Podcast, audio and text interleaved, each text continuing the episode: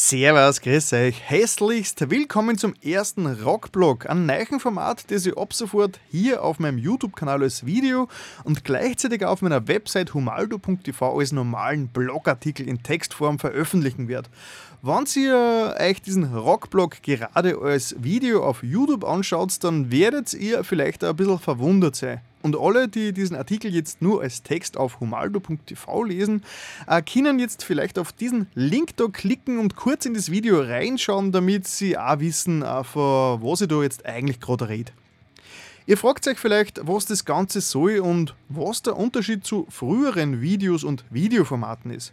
Warum hört ihr in dem Video nur meine Stimme, aber seht da rechts unten nur ein Standbild von mir, das sich alle heiligen Zeiten mal ändert? Ähm, wenn ich schon ein Video auf YouTube hochlade, in dem ich was dazu, warum dann nur mit einer reinen Audiospur? Warum filme ich mich beim Reden nicht einfach selber so wie bisher üblich?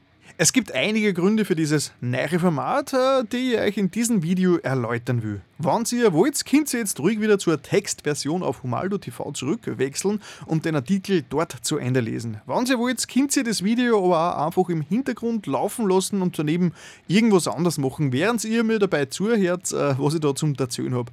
Video und Textartikel sind inhaltsgleich. Es ist also völlig euch überlassen, welche Art des Konsums ihr vorzieht. Falls ihr Probleme habt, meinen Dialekt zum Verstehen, dann schaut mir, ob ihr auf YouTube die Untertitel aktiviert habt. Alle meine Rockblog-Videos enthalten nämlich dialektfreie Untertitel und somit sollten eventuelle Sprachbarrieren auch überwunden sein. Aber genug der Einleitung, kommen wir endlich zum eigentlichen Thema. Was hat es mit diesen Rockblogs auf sich? Warum mache ich es und wie unterscheiden sie sich von meinen herkömmlichen Videos? Dazu ist es einmal wichtig zu verstehen, was eigentlich überhaupt meine Motivation dahinter ist, Dinge wie zum Beispiel Blogartikel und Videos im Internet zu veröffentlichen. Wer mich kennt, wird sicher festgestellt haben, dass ich einen ausgeprägten Mitteilungsdrang habe. Wenn mir ein Thema beschäftigt, dann kann ich das einfach nicht in mir drin behalten.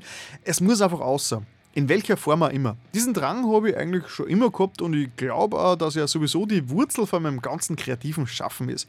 Schon als Kind habe ich es auch geliebt, mich kreativ äh, zu beschäftigen. Ich habe zum Beispiel schon immer gern gezeichnet, eigene Comicserien erschaffen und Abenteuergeschichten geschrieben. Ich habe außerdem damals schon immer gern mit Audio und Video herumgespielt. Äh, die Möglichkeiten waren Anfang der 1990er Jahre aber nur ein bisschen beschränkt.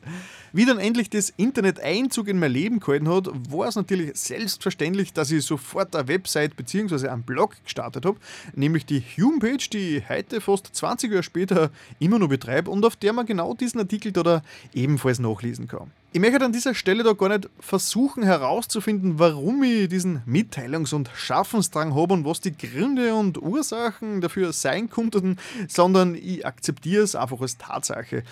Es hat mir auf jeden Fall über kurz oder lang zu YouTube geführt. Mein Kanal habe ich schon ewig seit 2007, aber erst 2016, also fast zehn Jahre später, habe ich angefangen, regelmäßig Videos dafür zu produzieren. Die Umstände, wie und warum ich meine YouTuber-Karriere gestartet habe, habe ich inzwischen in meinen Videos eh schon unzählige Mal erläutert. Ich, da sparen wir das jetzt an dieser Stelle.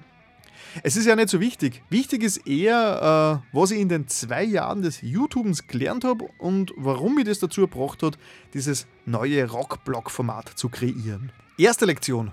Videos machen ist verdammt viel Arbeit. Zumindest, wenn man einen gewissen Qualitätsstandard beibehalten will. Das einfachste und schnellste war es natürlich, einfach nur die Kamera einzuschalten, drauf loszuquatschen, das Videofile auf den Computer zu ziehen und auf YouTube hochzuladen. Damit wäre die ganze Sache wahrscheinlich innerhalb von einer halben Stunde erledigt. Aber mein Anspruch ist ein bisschen höher. Überlegen wir gern schon vorher vor dem eigentlichen Filmen, von was das Video eigentlich handeln soll. Im besten Fall schreibe ich mir ein Skript zusammen, das ich dann halbwegs auswendig lerne. Wenn ich dann zum Filmen anfange, sind oft schon ein bis zwei Stunden in die Vorbereitung geflossen. Der Dreh selber dauert dann auch meistens so zwischen 30 Minuten und einer Stunde. Das kommt dann auf meine Tagesverfassung an und wie, und wie gut der Text sitzt. Ich mache die Videos immer am Abend und da bin ich meistens schon ein bisschen miert und unkonzentriert. Ist der Dreh dann abgeschlossen, dann beginnen die Schneidearbeiten, die meistens die doppelte Länge vom gefilmten Rohmaterial ausmachen. Danach werden nur lustige Bilder und ab und zu Soundeffekte eingebaut und das ganze Video wird nur mehr auf technische Fehler geprüft. Wenn alles passt, dann wird es als Videofile exportiert. Das dauert dann auch meistens nur ein bis zwei Stunden. In dieser Zeit läuft mein Computer auf Hochtouren und ich kann daneben eigentlich nichts Produktives machen. Ist das Video fertig, wird es dann auf YouTube hochgeladen. Das dauert bei meiner Internetleitung auch meistens so eine Stunde. Diese Zeit brauche ich aber eh, um ein passendes Thumbnail-Bild zu basteln. Ist das Video dann endlich auf YouTube hochgeladen, transkribiere ich die ersten 30 bis 45 Sekunden äh, mit dem YouTube-eigenen Untertitel-Tools, äh, damit ich für das kurze Facebook-Vorschau-Video Untertitel anzeigen kann. Wenn ich mich dazu entscheide, Untertitel für das gesamte Video anzubieten, dann dauert das Transkribieren und Erstellen meistens so äh, die zehnfache Länge des fertigen Videos. Also an einem 10-Minuten-Video sitze ich dann also nur fast zwei Stunden. Übersetze das Ganze auch nur auf Englisch, dann kommt nur mehr eine Stunde dazu. Ist das Video dann endlich veröffentlicht, dann muss es nur auf verschiedensten Social Media Kanälen bewerben und äh, das nimmt zusammengerechnet auch gleich mal eine halbe Stunde in Anspruch. Man kann also sagen, dass in ein durchschnittliches Video, das meine Qualitätsansprüche halbwegs erfüllt, zwischen 6 und 12 Stunden Arbeit fließen. Das bringt mir auch schon zur zweiten Lektion. Niemand interessieren meine Videos. Zumindest verhältnismäßig zum Aufwand. Meine Videos sind extrem nischig. Ich bediene mit Rock und Metal ein Nischenthema mit begrenzter Publikumsgröße. Mein Fokus auf die österreichische Szene schränkt meine Reichweite nur weiter ein. Außerdem bediene ich mit meiner Altersklasse von 30 plus ein äh, Publikum, das nicht unbedingt sehr YouTube-affin ist.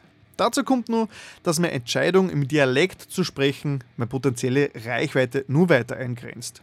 Und letztendlich kommt noch dazu, dass ich absolut kein Schauspieler bin und meine Skills als Moderator und Sprecher auch eher beschränkt sind. Die Leute sind heutzutage auf YouTube einfach ein ganz anderes Niveau gewöhnt.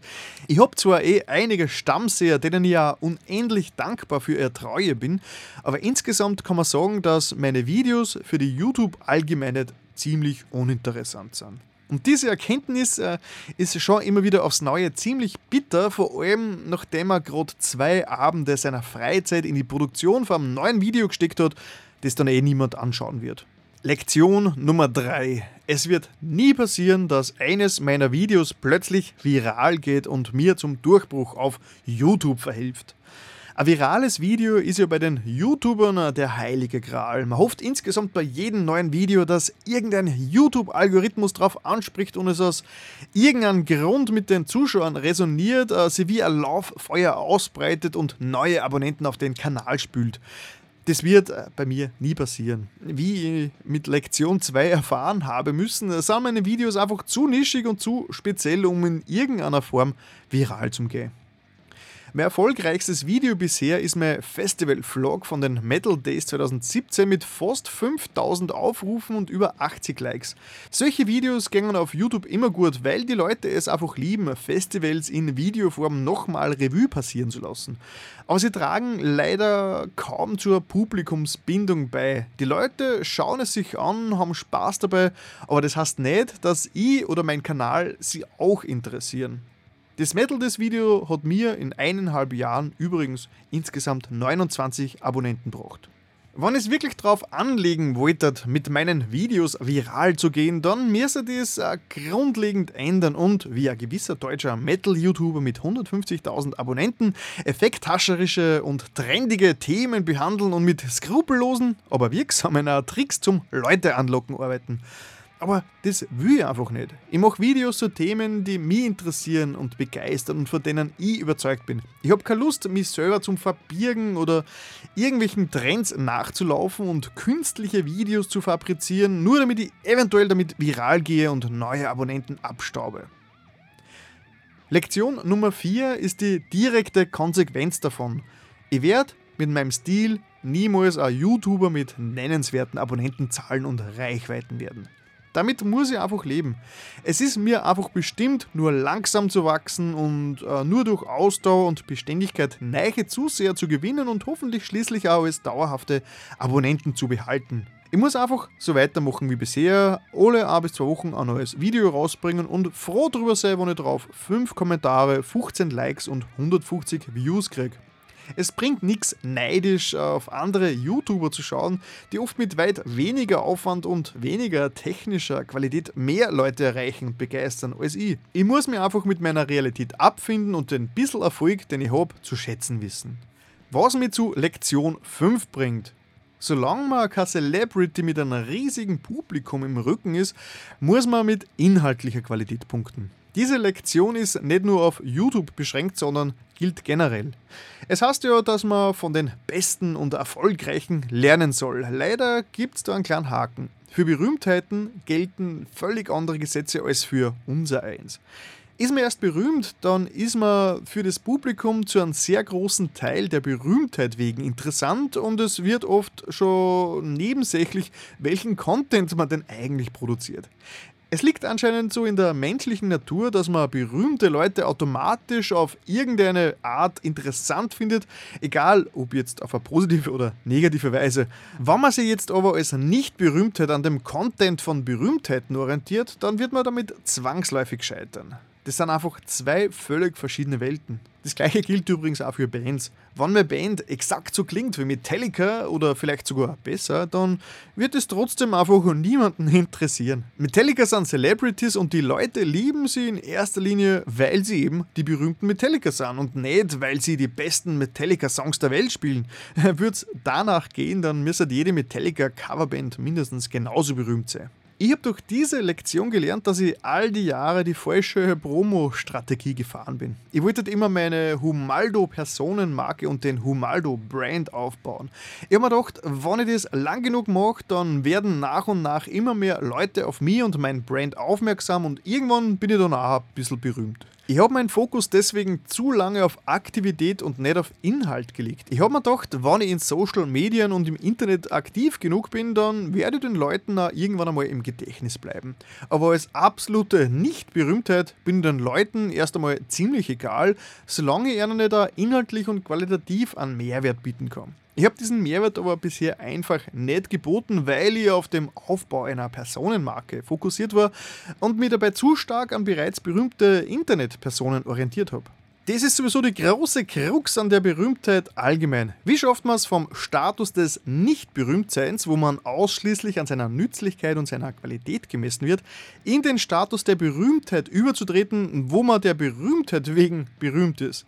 Ich habe keine Ahnung und Wahrscheinlich gibt es ja keine Zauberformel dafür. Aber kommen wir endlich zur sechsten und letzten Lektion. Ich bin einfach nicht talentiert genug darin, frei, spontan und natürlich zum Reden. Vergleicht man meine aktuellen Videos mit den Videos von vor zwei Jahren, dann lässt sich natürlich schon eine gewisse Steigerung feststellen, aber ich werde vor laufender Kamera niemals so eloquent und gleichzeitig natürlich rüberkommen wie andere YouTuber. Mir macht Spaß, wenn ich in meinen Videos irgendeinen spontanen Blödsinn mache, wie eben auf Festivals und Konzerten, aber es liegt mir überhaupt nicht vor der Kamera frei, über inhaltlich interessante, fundierte und ernstere Themen zu reden. Meine Gedankengänge sind dafür viel zu verworren. Ich komme vom Hundertsten ins Tausendste, verliere alle roten Fäden, die es nur gibt, und wenn ich dann fertig bin, weiß ich selber nicht mehr, was ich eigentlich sagen und ausdrücken wollte. Im Real Life bei Diskussionen mit realen Menschen ist es ja nur in Ordnung, aber wenn ich über ein YouTube-Video zu fremden Menschen sprechen will, dann nimmer. Und jetzt sind wir endlich beim Kernpunkt von diesem Video angelangt. Ich habe zwar immer schon viel und gern geredet, war aber nie sonderlich gut dabei. Das Schreiben war mir eigentlich schon immer viel lieber. Beim Schreiben kann ich mir für jedes einzelne Wort so viel Zeit nehmen, wie ich will. Da gibt es kein Herumstottern um das richtige Wort. Und wenn ich mit dem Text fertig bin, kann ich ihn in Ruhe und im Gesamtkontext betrachten, optimieren und äh, mich gewissenhaft um den roten Faden kümmern. Kurz gesagt, ich fühle mich beim geschriebenen Wort richtig wohl und in Sicherheit, wohingegen ich das freie Sprechen als unangenehm und äh, beängstigend empfinde. Wie mir das Ganze neulich erst so richtig bewusst worden ist, habe ich also beschlossen, in Zukunft wieder mehr auf geschriebene Blogartikel in Textform zu setzen. Mir macht das Basteln von Videos aber trotzdem extrem viel Spaß. Und ich habe mir gedacht, äh, ich könnte jetzt ja irgendwie probieren, Blogartikel und Videos äh, irgendwie zu verbinden. Und nach ein paar Tagen des Herumbastelns ist dann schließlich das Rockblog-Format entstanden, von dem ihr die erste Ausgabe hiermit schon fast hinter euch habt. Ich habe keine Ahnung, wie das Format bei euch ankommt, aber ich bin insgesamt vorsichtig pessimistisch reine Audioformate sind im Rock- und Metal-Bereich ja ziemlich unüblich. Äh, ich kenne eigentlich keinen einzigen deutschsprachigen Rock-Podcast. Ehrlich gesagt, ich habe auch noch nie nach einem gesucht. Aber meine Rockblogs sind ja auch keine richtigen Podcasts, sondern halt lediglich vorgefertigte, geskriptete Textartikel, die ich halt auf YouTube vorlese. Oder die man halt einfach auf meiner Website selber liest, wie es einem halt besser gefällt. Ich erwarte mir nicht viel von diesen Rockblogs. Wenn ich pro Folge 50 bis 70 Views auf YouTube bekomme, dann bin ich schon mehr als zufrieden. Es geht mir hauptsächlich darum, dass ich endlich meine eigenen inhaltlichen Ansprüche erfüllen kann, weil ich mit meinen bisherigen Videos diesbezüglich nie wirklich zufrieden war. Und das hat mich extrem genervt. Vor allem, wenn man 10 Stunden in so ein Video gesteckt hat. Wie ich diese Rockblocks konzipiert habe, war mein Fokus darauf gerichtet, dass sie mit so wenig technischem Aufwand wie möglich zu produzieren sind. Der Großteil der Zeit soll in das Schreiben vom Text fließen und nicht in das Produzieren vom Video. Und ich glaube, das ist mir mit diesem Format gelungen. Nachdem der Text fertig geschrieben ist, muss ich ihn eigentlich nur einsprechen, ins vorgefertigte Video-Template ziehen, ein bisschen die Pausen trimmen und vielleicht ab und zu mal ein Bild einfügen. Und weil der Text sowieso schon existiert, brauche ich auch nichts mehr transkribieren und die YouTube-Tools kümmern sich dann automatisch um die Untertitel. Anstatt 10 Stunden Aufwand für ein kurzes Video, mit dessen Inhalt ich nicht zufrieden bin und das sich sowieso niemand anschaut, brauche ich jetzt zusätzlich zum Schreiben vom Text nur noch ein bis zwei Stunden für ein viel längeres Video, das ungleich mehr inhaltliche Qualität bietet. Dafür nehme ich gerne in Kauf, dass es eventuell weniger Leute anklicken und ich freue mich über die paar Enthusiasten, die meine geistigen Ergüsse gerne ertragen und zu schätzen wissen. Und somit war ich ja schon am Ende von meiner Rockblock-Pilot-Episode angelangt. Und weil es ja letztendlich doch ein YouTube-Video ist, dann da ich mich sehr darüber freuen, wenn ihr mir euer Feedback unten im Kommentarbereich mitteilt. Wie hat es euch insgesamt gefallen? Findet ihr so ein Podcast-ähnliches Audio-Only-Format interessant? Oder darat ihr mit trotzdem viel lieber vor laufender Kamera in Action sehen, wenn ich über ein Thema quatsch? Falls ihr mit dem Ganzen aber überhaupt nichts anfangen könnt, dann war ich sehr froh darüber, wenn ihr trotzdem auch in Zukunft bei meinen ganzen anderen Videos vorbeischaut, weil es wird natürlich auch weiterhin ganz normale Videos von mir geben. Ja. Danke für eure Aufmerksamkeit und hoffentlich bis zum nächsten Mal. Metal, Alter!